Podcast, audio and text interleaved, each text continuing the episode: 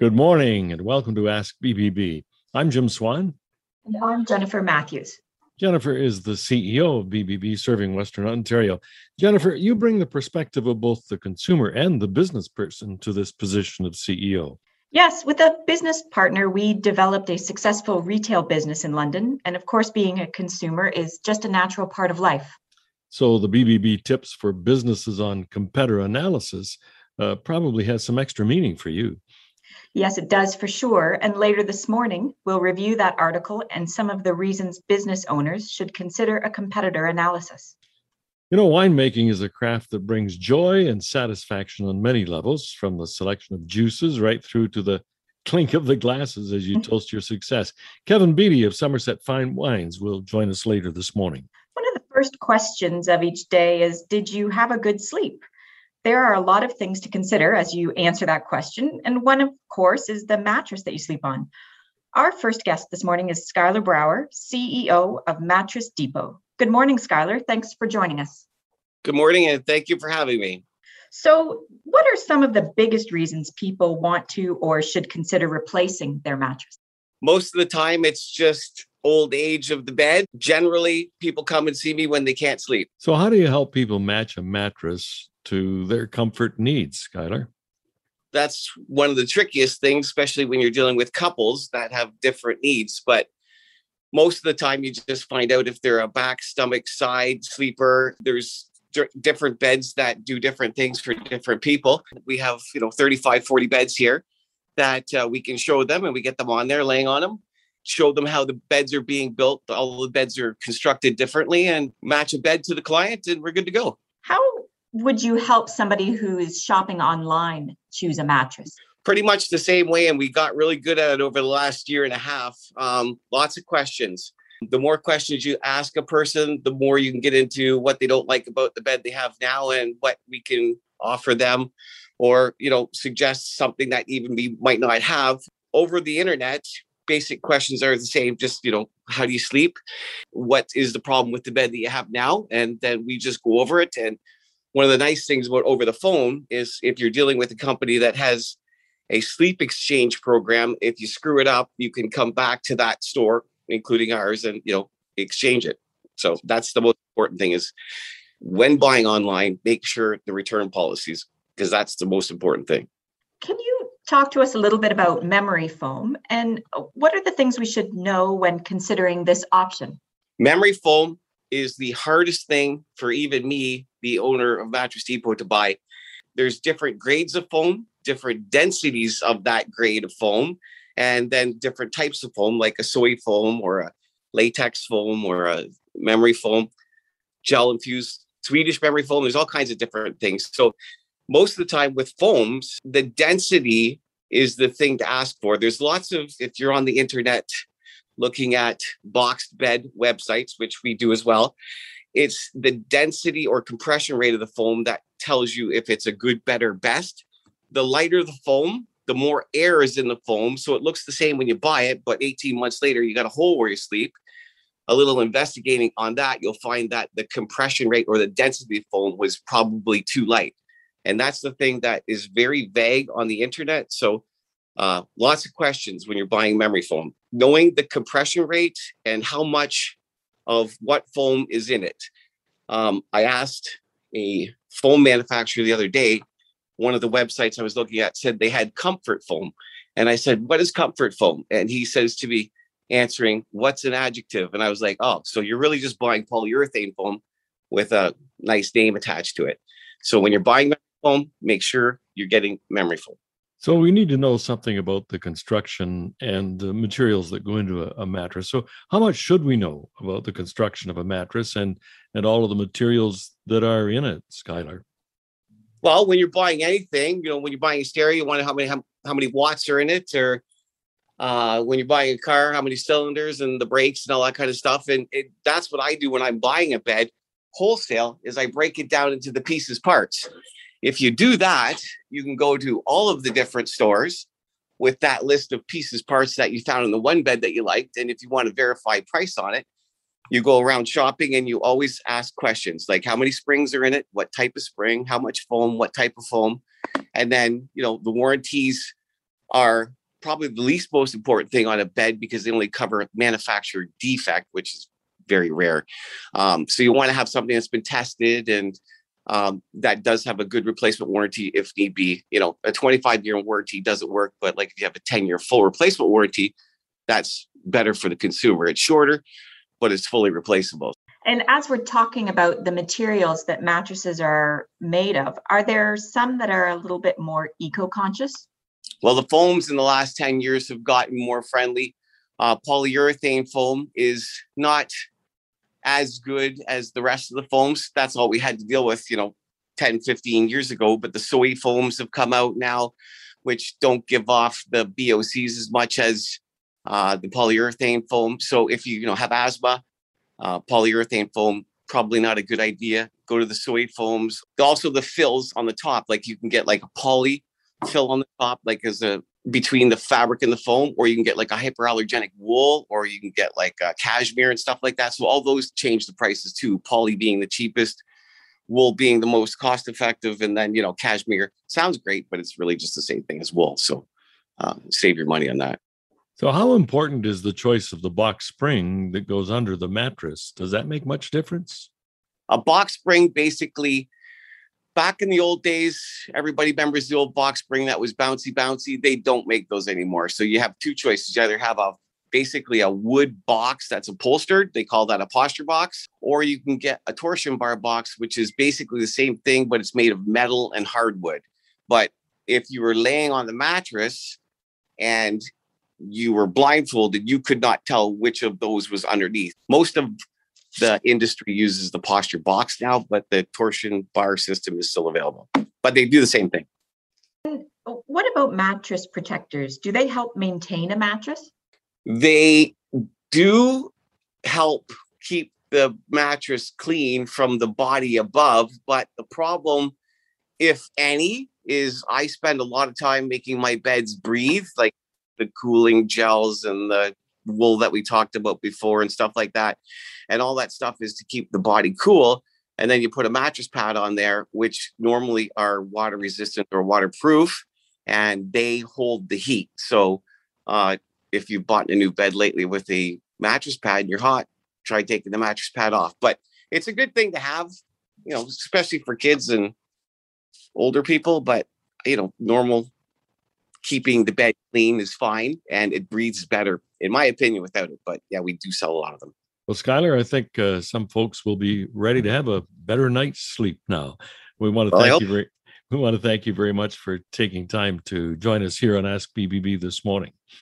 Cool. Well, thanks for having me, and I uh, hope this helps a little. Skylar Brower is the CEO of Mattress Depot, an accredited business with the Better Business Bureau. When you search mattress in the BBB directory, you'll find them and links to their website and to their social media pages. When we return, choosing your wine, 30 bottles at a time. Welcome back to Ask BBB. I'm Jim Swan with Jennifer Matthews, CEO of BBB Serving Western Ontario. And we are now joined by Kevin Beatty, President of Somerset Fine Wines and Gifts. Good morning, Kevin. Good morning. So, nobody, including I, wants to start talking about Christmas and the holidays before Halloween.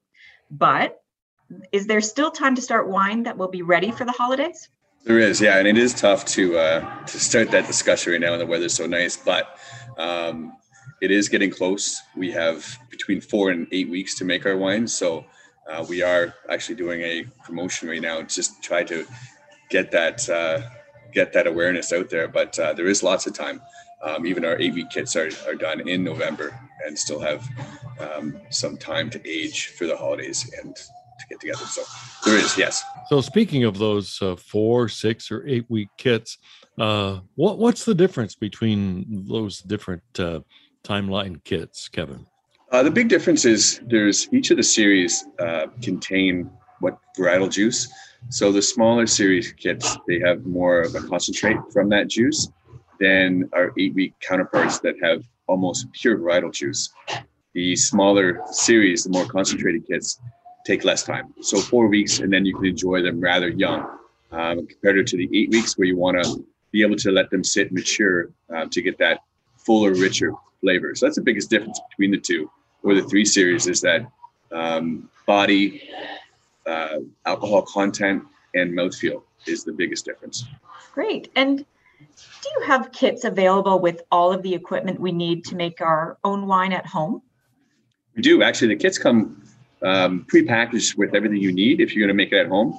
Instructions are very easy to follow. Um, we just tell people, say, you know, go by each step, and if they have any questions, they can give us a call at the store. We'll gladly uh, help them go through that process. Equipment you do need. Uh, there is. We have used equipment as well as packages put together that you could have everything you need. It's it's not a very uh, expensive startup series. You just need the time and, and space for that at home to do that. So, if, if we choose to make our wine in the store rather than at home, what are some of the steps in the process that you take care of between the time we start the wine and the time we come into the store to bottle it that we'd have to do on our own? Yeah, there's not a uh, to start the wine in the store. Um, really, you just need to be present. you um, the, legally you have to be here because um, it's your product we're just taking care of the processing side of it. So once you come in we put the put the ingredients together and then all you need to do is sprinkle some yeast. Just that activates the uh, the whole fermentation process and then that's it. Um, then we give you a call either between four six and eight weeks from that point and there's a little bit more work at the end. So you come in uh, we sterilize your bottles and then the process is is uh, is fairly simple to do that step. Uh, but the very beginning step, not too much. We just have to figure out what you want to drink or what you want to make, and then uh, come back later, join us, and have fun. So, what are some of those steps that we don't see then? Yeah, so um, behind the scenes, there's there's lots of movement. You can probably hear a little bit in the background right now, uh, but we do um, we really monitor the process of the fermentation. The uh, what happens with the juices start off with has a higher sugar level, and what, what we're doing essentially is we're changing uh, the sugars to alcohol. Um, and that process takes about two weeks for that first fermentation. And then there is some next steps of just adding some fining agents to help get all the sediment out. Um, and that the process is, is it's fairly straightforward, but there is a lot of uh, a lot of techniques that we have to use just to make sure the process runs smoothly. As we're talking about the process, are there certain temperature conditions we need to maintain for winemaking that might not easily be done at home as opposed to with you? There is, yeah. Um, thing too, as well, for small spaces, there is uh, the natural byproduct of fermentation is CO2. So you want to make sure that you have uh, ventilation, uh, just to make sure that the CO2 doesn't overwhelm that space. And temperature control is is is important. You want to make sure that it is warmer. Um, your that fermentation, think of it as a live organism. It needs needs a little bit of heat to keep that. It's like making if you're baking bread. If it's too cold, your yeast isn't going your dough is not going to rise. So it's got to be warm just to help that that yeast rise. And same with wine. Use too cool, the yeast can uh, stall out or not ferment, and then too hot, the same thing. But there is a good good tolerant range, but it needs to be at a nice uh, a nice heat level for sure.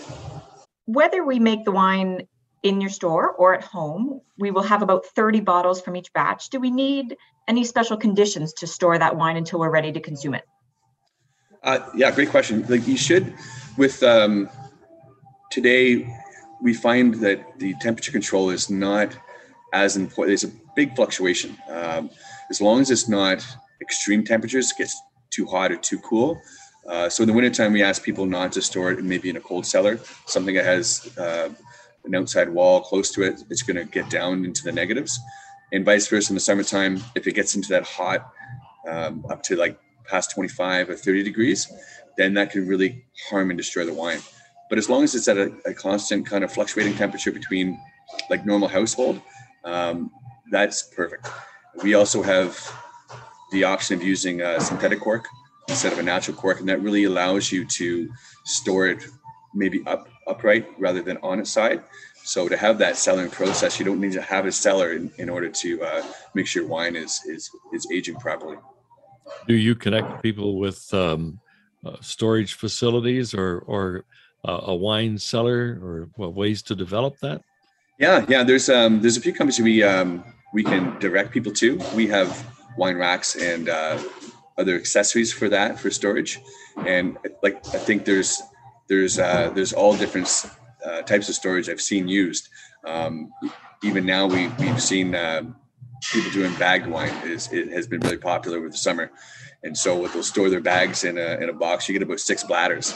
And then you just, when you need another bladder, you just change it up. So that's been, that's been pretty popular too. And especially people who are in smaller, uh, smaller spaces where they, they don't have storage um, apartments, that allows them to really store that easily. So we talked a little bit at the beginning about how we didn't want to talk about Christmas or weren't ready to talk about Christmas or the holidays yet. But if we do have a winemaker or a wine lover on our list, what are some of your suggestions for gifts? Yeah, for gifts, um, the gift of wine is great. but uh, if, if they haven't made wine before, we we find um, coming towards the holidays that gift certificates uh, are are a wonderful idea that can help them get in the store and, and start the whole process. Um, we do have a gift shop in our store as well that can uh, get a lot of different wine related items for if it's mainly for like housewarming gifts or uh, coming over or something to you know give to that party for that time. But uh, the gift certificate idea is probably our most popular. Um, that helps either family members that do make wine with us or to get them involved in the process. Well, Kevin, we want to thank you very much for taking some time from the wine to uh, uh, give us some information. And although we don't want to think about it, we are uh, getting a little bit ready for that uh, holiday season or yeah. just for making a batch of wine so we'll have something to enjoy as uh, time passes. Thanks for your time this morning. No, thank you very much. Thanks, Jen and Jim. Thank you. We've been talking with Kevin Beatty, who is the president of Somerset Fine Wines and Gifts, an accredited business with the Better Business Bureau with an A plus rating. And you'll find them in the BBB directory when you search winemaking. Success in business means knowing your competition. We'll look at BBB tips when we return. Welcome back to Ask BBB. I'm Jim Swan, and I'm here with co host Jennifer Matthews, who is the CEO of BBB Serving Western Ontario. Jennifer, we mentioned on the opening of the program that you have experience as a retailer. I do, Jim. And one of the things we learned as our business developed over the years was that you need to be aware of what the competition in your category is doing. So, the article on the BBB.org website on competitor analysis is one that I would encourage all business owners to have a look at. So, so what's involved in a competitor analysis? So, it's really a process of researching your competitors, their audience, and what they are doing. Even if you are an established brand, it is recommended that you do competitor analysis regularly so that you can stay ahead of the pack. So, so what do you look for in this? Sure. So, first of all, you want to learn who your competitors are look at their marketing and their business strategies, what seems to be working for them, and also what isn't, who is their audience. Of course, their audience is also your audience, and also have a look at market trends and gaps as well. So, how do you, how do you go about all of this? So, the information on bbb.org outlines five simple steps. The first step is to understand your own business and what your goals are ask yourself questions like how are you different? What are you known for? So things like what are your strengths? And also take a look at what your weaknesses might be. The next step in the process is to identify your competitors. Look for business that is actual competitors. For instance even though you are a small business that revolves around fashion it doesn't mean that you're in direct competition with the luxury brands. Look for businesses that share your niche your catchment area and also your target audience. So you need to know what businesses are offering the same product or service that you are, I guess, eh? Exactly. And that's very crucial. If you are a small business that sells fashion accessories, you will want to identify and analyze those in your area that are also selling fashion accessories, and then determine which ones and at what price. The next step after identifying your competitor is to identify your target audience you already know whom you are targeting. The competitor analysis helps refine further who you should be targeting and how you should do that. When we talk about targeting an audience, I guess we're talking about marketing strategy. Isn't that a, a pretty near impossible job unless you're an insider? Well, it's actually a bit easier than you might think. Do what consumers do, check them out online. Look at websites, see what they're posting, definitely check out social media, see what they're promoting and with whom they are interacting. Check their advertising to see what they are promoting as well. Have a look at customer reviews and see what customers are saying about them, and see what they are saying about themselves by checking any possible media releases. Well, I can hear some small business owners right now saying, I have enough to do just keeping up day to day. I don't really have time to spend looking at the competition. And if that's the case, I totally understand and get that point of view. There are marketing firms, however, available to help you out. And if you search marketing consultants in the BBB directory, you'll have a shot at finding someone who's happy to work with you. So, some work cut out for the small business folks who are listening now. And that's our time for Ask BBB this week. A reminder that you can contact us anytime on Facebook, Twitter, or Instagram at BBB Western ONT. Yes, and if you have a comment or a question or even a great guest suggestion, tweet us at hashtag AskBBB. We are always glad to hear from you. And thanks for listening this morning. I'm Jim Swan. And I'm Jennifer Matthews. Remember to ask BBB and start with trust.